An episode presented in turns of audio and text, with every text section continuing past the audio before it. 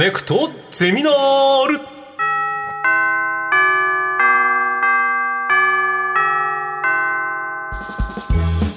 毎週様々なジャンルの講師が登場し、あなたの知りたいという知識欲にコネクトする学校、コネクトゼミナール、略してコゼミ。ゼミ9時間目の授業は深海学です。それでは今回の講師の方をお招きします。蒲生俊孝さんです。どうぞ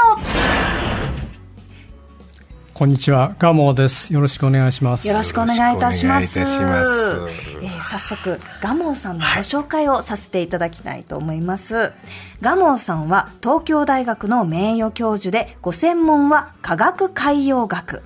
過去、ご自身も潜水船に乗り込み、深海についての調査をされており、現在は深海、海底の魅力を伝えるべく、様々な活動をされています。僕最近今週未来科学館に行って科学未来館。あ科学未来館か、はい、そのもうそのう海の深さのところの地層のやつを見るパネルだけど深いね上ばっか見てたよ俺そうですよね。ガモさんご自身でもその深海あの潜られたことがあるってお話ですけど、水深何メートルくらいまで行かれたことがあるんですか？えっ、と、私は、そそれほど、もっとも深いところまで行った人もいますが、私は4500メートルが最高です。4500メートル？ちょっと想像がつかない想像つかないですね。4, 4キロか4キロキロ？そうですね、4キロ。それはなんどれぐらいの時間かけていくんですか？下までえっ、と、2時間か3時間だったと思います。かなりゆっくり、毎分40メートルとかね、45メートルとか、そのくらいの速さで降りていくんですよ。だから、エレベーターに乗って、はい延々と降りていくというような、そんな感じでしょうかね。もちろん、その深海の4500メートルとかだと日の光は届かなそうですね。あもちろん真っ暗です。そうですよね。真っ暗な中降りていくのってどんな気持ちなんですか？えーなかなかふ普通では味わえないような気持ちですけど、中は明るいと思うよ。ああ、そう。ですよね。船内はね、はい、船内は明るいですが、外はまあ真っ暗、まあ光があるとすれば発光生物、ええ。時々あの通り過ぎていくんですね。あそういうのがいると、ああ、綺麗だなと、ちょっと得したような気がしましたーね。え僕この専門の科学海洋学ってのはどういうものなのかがちょっと。あ。まあこれはあの読んで字のごとく科学科学あの科学もあの乃木編の科学ではなくてあの私の科学は化学あの人弁にの方のはい。化学なんですけどね、はい。つまり科学化学を使っていろいろ海洋のことを研究する。海洋のそのいろいろな化学物質のことを研究する。そういうあの化学と関わりのある海洋学という、まあ、そんな意味なんですね。海洋学はもちろん海のことをいろんなはい方法を使って研究する。えこれもさまざまなことがありますけれども。下にどういった材質のものがあるかとかそういうことですかあそういうことも含まれてきますね。例えば資源がねえ海底の鉱物資源があるとかないとか、海底の堆積物を調べる、まあ、私はちょっとやってませんがそういうことをやってる研究者もいます。なるほど。例えばその科学海洋学って、あのどういうテーマがあるんですか？私がやっていたのは主に海水の研究ですね。海水いろいろな深さの海水を取ってきて、ええ。その中にどんな化学物質が含まれているか、まあ、海水は塩水ですから、ええ。どなたもあの食塩が含まれているってことは知ってますけども、はい。それ以外にいろいろ調べていくと地球上に存在するあらゆる元素がちょっとずつ含まれていますのでそれをあのもちろん全部調べるのはできませんが研究者それぞれが興味のある化学物質をに注目して浅いところ深いところいろいろな深さから取ってきた海水を分析するわけですね。そうするとやっぱり深さによって違うんですよ。これは海の中で生物がいてそういう化学物質を使っている生物もいれば、あるいは海の中では水が動いてますからね。水が循環していることによって表面と深いところではそういう海水の化学的性質が違うといういろいろなことに出てきますから。それをあの、まあ、あのなるべく面白い結果が出るようなあのテーマに着目して研究を進めていくわけです。これはもともとどこからそこに興味を持ち始めたんですか、いやーそれがあまりよくわからないんですけどね。ただまあ漠然と海という環境が、まあ、海が好きだったという多分その辺からああのしスタートしているんだと思うんですよ。そうなんですどうしても海のことをやりたいという風なんではなくてなんとなくその時々のね、成り行きでどっちへ行こうかなという選択をしていくうちにだんだんだんだん海に深入りしてしまったという、まあ、それがあの正直なところだと思います。結構もうほぼ解明はされてるんですか？海底というのは。いや全くまだほんの少ししか解明されてそうなんだ。そういうことか。海の深みにじゃあ、はい。どんどん潜ってまいりましょう。行きましょう。はい。えーガモンさん、今回の、えー講義のテーマは何でしょうか？はい、えー今回のテーマ、えー高い水圧暗黒の超深海の世界」です。超深スーパー深い海超深海。はい。海の深いところ、あの4500メートルでも、まだまだもっと深いところがあるってことですよね。あの今あのい今今知られているところでは海の一番深いあのところというのは、えー、と日本の南にマリアナ海溝というあの細長い深い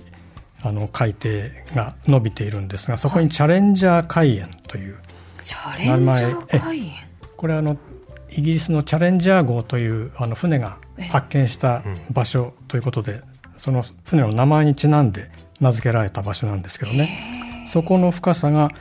えーなんと1万920メートル。え10キロを超える深さ。それが世界で最も深い海と。いうことになってます。ちょっとなんか本当にこう想像のつかない、あの、だってエベレストのさだって上の高いのは8000とかですもんね。だからそれよりも下の方がうわ深いと。もっと深いんだ。え、あの、本当にこう素朴なことなんですけど、あの、潜水船でこうどんどん降りていくときに、気圧の変化で耳がツンってなったりしないんですか？あのえそれよくあの聞かれること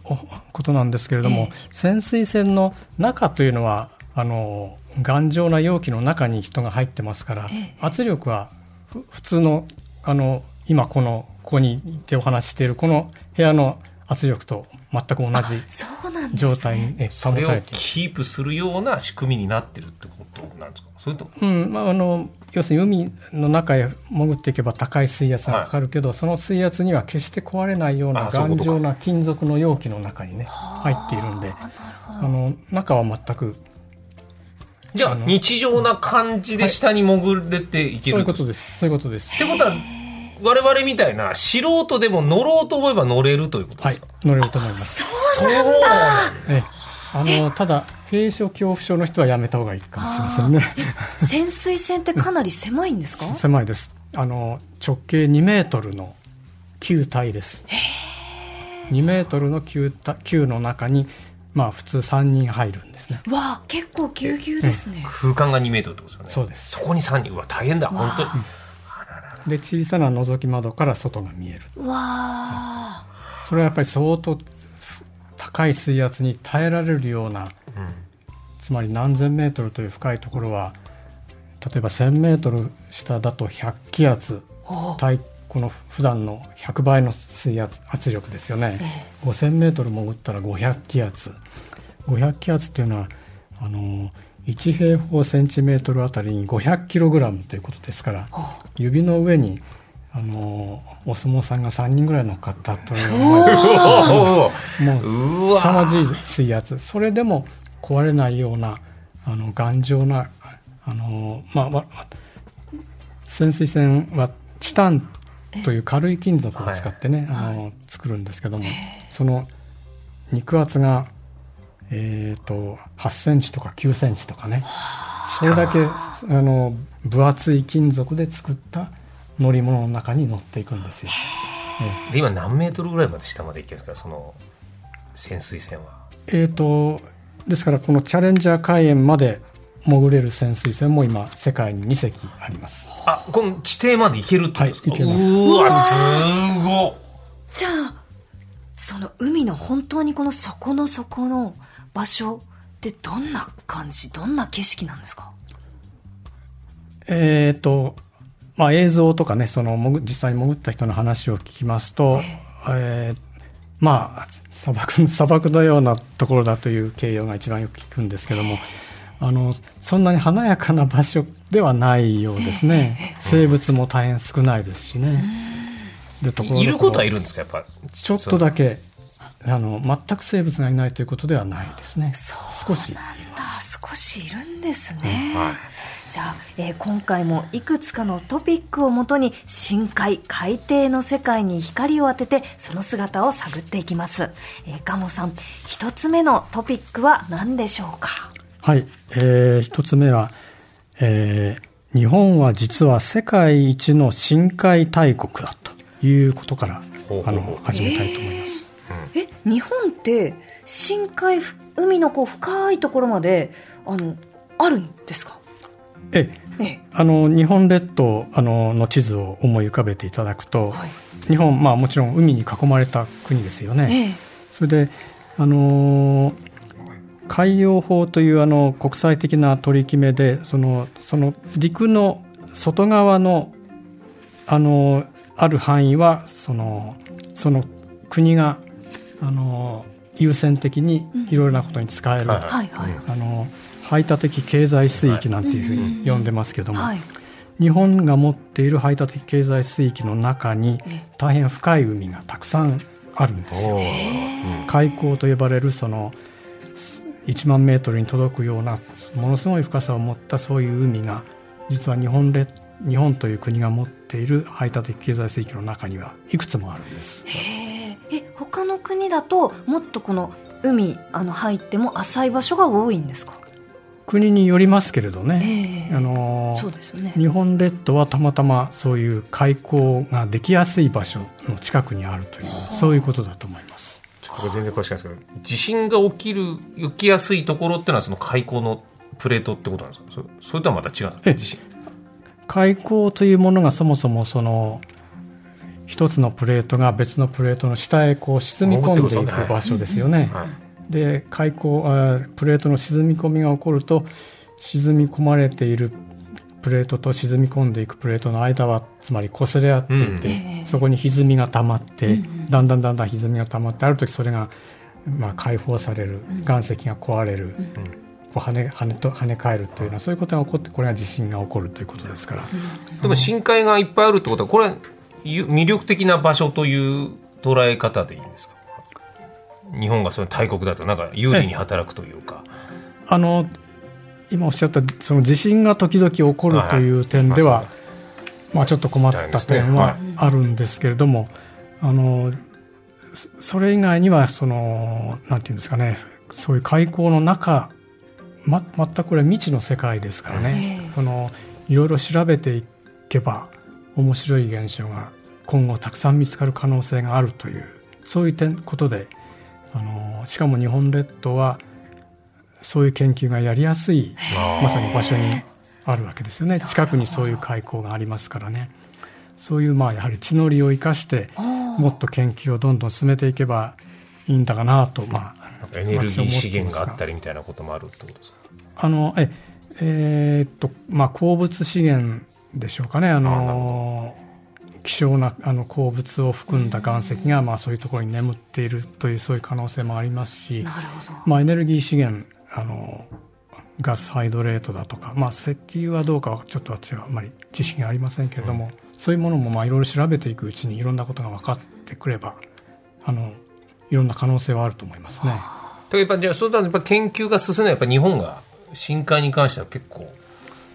ええ。あのご存知かもしれませんが日本には深海6500という、あの潜水船、あのこれ世界的に有名な優秀な潜水船がありましてね、うん、6500メートルまで潜れるんですが、はい、まあ、それを、あのー、国際的にもあのいろんな場所で運用して海底の様子を深海底の様子を詳しく調べるというような研究を非常に活発に行っていますので、そういう意味では日本というのはあの深海学に、はい、あのかなり造形の深いあの活躍している国だと思います。そうだったんですね、うん、私は正直その日本がその海底研究において地の利があるっていうことも、うん、このなんだろうすごいこう最先端のこのえ深海線があるっていうことも正直あんまりよく知らなかったんですが、続いてのトピックスは何でしょうか？はい。あの続きまして、えー、地球生命のふるさとかもしれない海底温泉このテーマでいってみようかと思います。海底に温泉ってあるんですか？ええー、まあ温泉と聞くとあのえっ、ー、となんか陸上のあの、えー、皆さんが楽しくあのえー、過ごす時間、あの、はい、ああいう温泉ポカポカえー、そういうイメージなんですが、はい、まあ、海底の温泉っていうのは、残念ながら私たちがそこへ行ってあのお湯を浴びたりすることができる温泉とはちょっと違う。ね、まあ、とにかく熱いお湯が湧き出している場所ということで温泉というふうに呼んでいます。ところどころの海底から大変熱いあのお湯が湧き出している。これはあの地上でも温泉というのは火山の近くにありますよね、はい、つまり火山の熱でその辺りの地下水が加熱されて温泉として湧き出してくるんですけども実は深い海の底にもそういう火山があってその火山の熱によって、えー、海水の一部が加熱されて温度が高くなってこう吹き出している。そういう場所が世界中にたくさん見つかっています。それを海底温泉と呼んでるんです、ね。え、そのこの海底火山のところからこうボーッと吹き出てくる水というかお湯っていうのは何度ぐらいなんですか？あの場所によって様々ですが最も高い部類になると350度とか400度近いような温度のものも見つかっています。350度とか400度って普通にこのお湯でねあの水じゃないってことか。なんかこうあれなんあの何？夜間にこう火をかける時こう100度でピーって沸騰するじゃないですか、うん、えそんなにあちあちだったらなくなっちゃわないんですか？水のまま出てくるってどういうことですか、はい、これはですねあの我々が住んでいるこの地上の1気圧という気圧のもとでは水まあ、海水もそうですが100度で沸騰するんですが、圧力をかけていくとどんどんどんどん沸騰点が上がっていくんですね。でそういう海底の温泉があるような深さ2000メートルとか3000メートルつまり200気圧とか300気圧の水圧がかかっている場所ではどんどん沸点が高くなっていって350度でもまだ沸騰しないんですよ。これあのまあ分かりやすい例だとあの圧力鍋ってありますよね、圧力かけることで水の沸点をちょっと高くしてやって、料理美味しい料理を作るというそれの,、まあ、あの同じ原理は同じことですね。深い海の底では沸騰点が非常に高いという、そういう場所で湧き出してくるから300度のお湯があってもおかしくないんです。そうなんですね。でこれでこのトピックスのタイトルの「地球生命のふるさとかもしれない」ってことこれどういうことですか？あのこういう海底の温泉のあたりをあの詳しく調べますとね結構生物がたくさんいるんですよ。え？あえー、それはあの非常に大きな二枚貝だったりあるいは、えー、エビエビの仲間だったり、えー、あるいはあのチューブワームと呼ばれていますがつあの長いあの、えー、チューブ状の生物だったりちょっとあの、えー、普通の浅い海にいるのとはあのやらかや変わった生物なんですけれどね、はい、そういう生物がそのそういう全く光のない真っ暗な深海で温泉水が湧き出しているような特殊な環境にたくさん集まっている。でそれ調べていくと、あのー、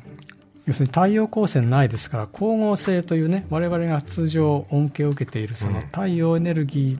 ーに基づくそういう生態系ではないことが分かってきてその海底から湧き出す温泉水の中に含まれている化学物質、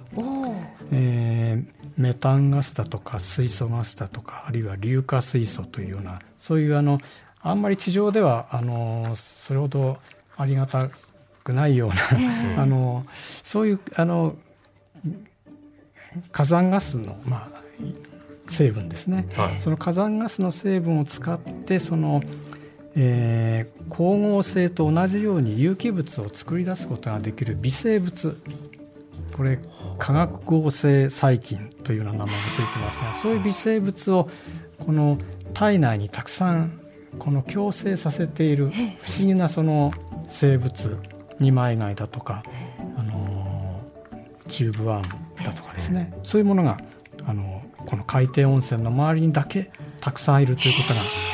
あの分かってきたんです。なんかこう最初その海底ってどんな景色なんですかって伺った時に、砂漠みたいなイメージっておっしゃってましたけど、じゃあその海底火山あ海底温泉っていうのはもしかすると砂漠におけるオアシスみたいな場所なんですか、全くその通りです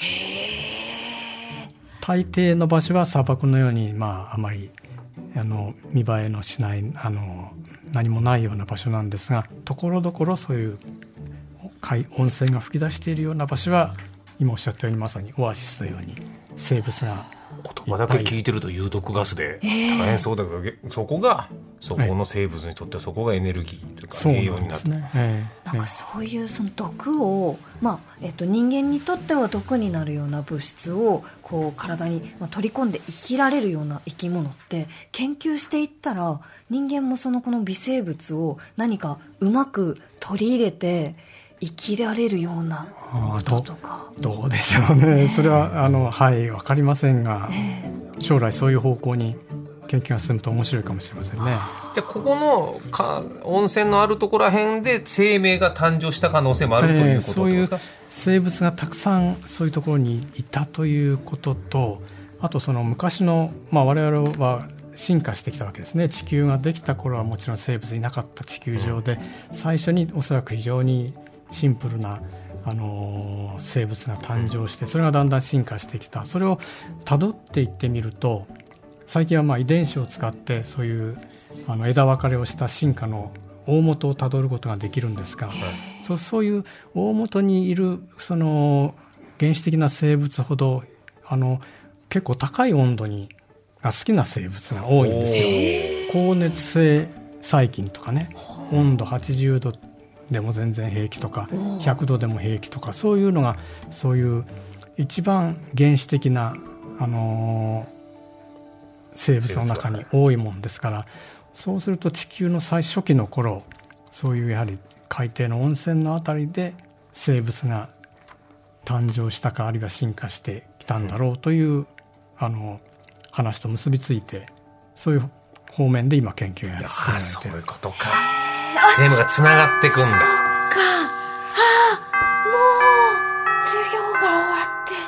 なんか俺もなんかエネルギーがどうとかなんかもうすげえ安易なことで深海を考えてたけど違う違うねもう生物の歴史がヒントが深海にはいっぱい残ってるってことですよね、はい、そうですね。我々の遠い祖先は深海からやってきた可能性が高いですね。ああそうだったんだ。いや暑いとか言ってる場合じゃないね夏ねこれ。ですね。うわちょっとな。でも2メートルの空間にこう3人でもちょっと行ってみたいですね深海ねえ。ねえ。いや本当に面白いお話でした。あの深海のお話をもっと知りたいという方は講談社から出版されている謎解き深海1万メートル暗黒の超深海で起こっていること、えー、蒲生先生のご著書ですね、えー、これをぜひあの手に取ってみてください。ちなみにこの本はどんな感じのご本なんですか？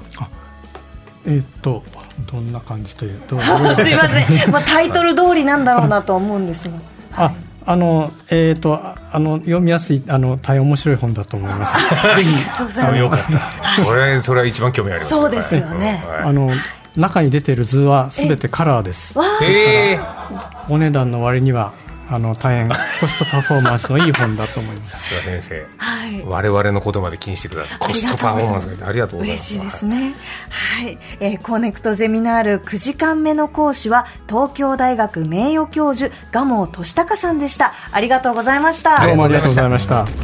コネクトゼミナールは各種ポッドキャストでもお聞きになれます。ぜひご活用ください。